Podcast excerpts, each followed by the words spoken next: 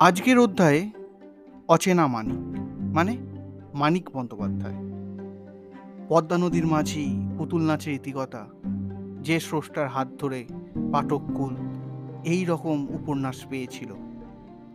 সেই লেখকের একটু জীবনীটা।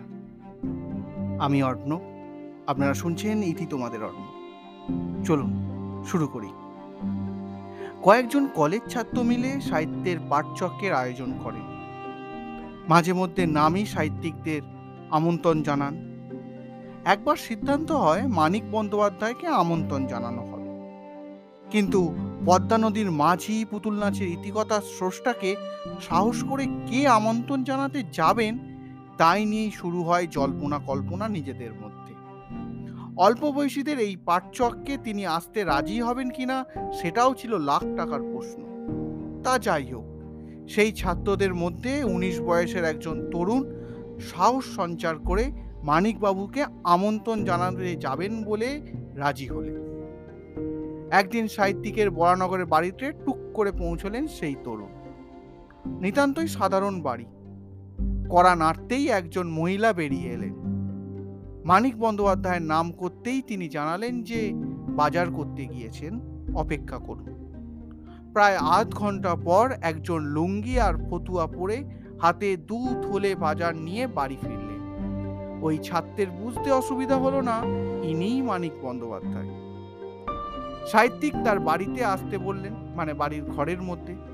মানিকবাবু বললেন, কি ভাবছেন? একজন লেখকের ঘর এমন ফাঁকা কেন? তাই তো? আপনারা পাঠকরা কিছুই দেন না, তাই ফাঁকা।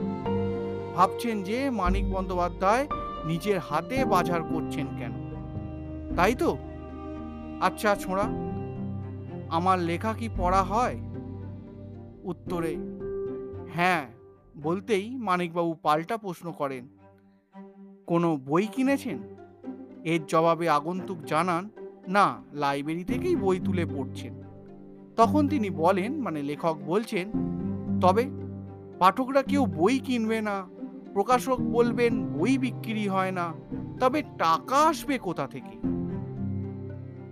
তা যাই হোক, আলাপচারিতার পর পাঠচক্রের আমন্ত্রণ জানাতেই সেখানে যেতে রাজি হয়ে যান এই প্রথিত যশা সাহিত্যিক।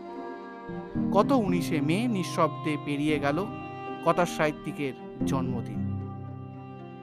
আর সেদিনের সেই তরুণ যে অতি সহজে সাহসে তাকে আমন্ত্রণ জানাতে গিয়েছিলেন, সেই তরুণ আর কেউ নন, বর্তমানের কবি শঙ্খ ঘোষ।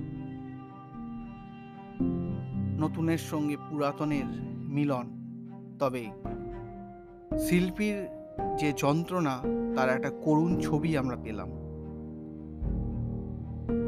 কোথাও যেন মনে হয়, আমরা পাঠক বা শ্রোতা, যাই, যারাই এই দিকে আমরা বসে থাকি, শিল্পী শিল্প সত্তাকে হয়তো ঠিকভাবে সম্মান দিতে পারি না।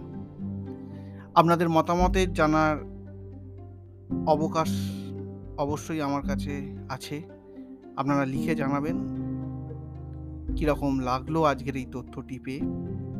আর আজকের পর্ব বেশি দীর্ঘায়িত করব না। এখানেই শেষ করব। দেখা হচ্ছে নতুন কোনো ভিডিওয়ে, নতুন কোনো অডিওয়ে। স্পটিফাই আর ইউটিউবে কি? সাবস্ক্রাইব করেননি ছটপট করে নিন। আর রেটিং দেননি একটা রেটিং দিয়ে দিন। তাহলে আমাদের কাজ করতে একটু সুবিধা হয়। ভালো থাকবে টাটা।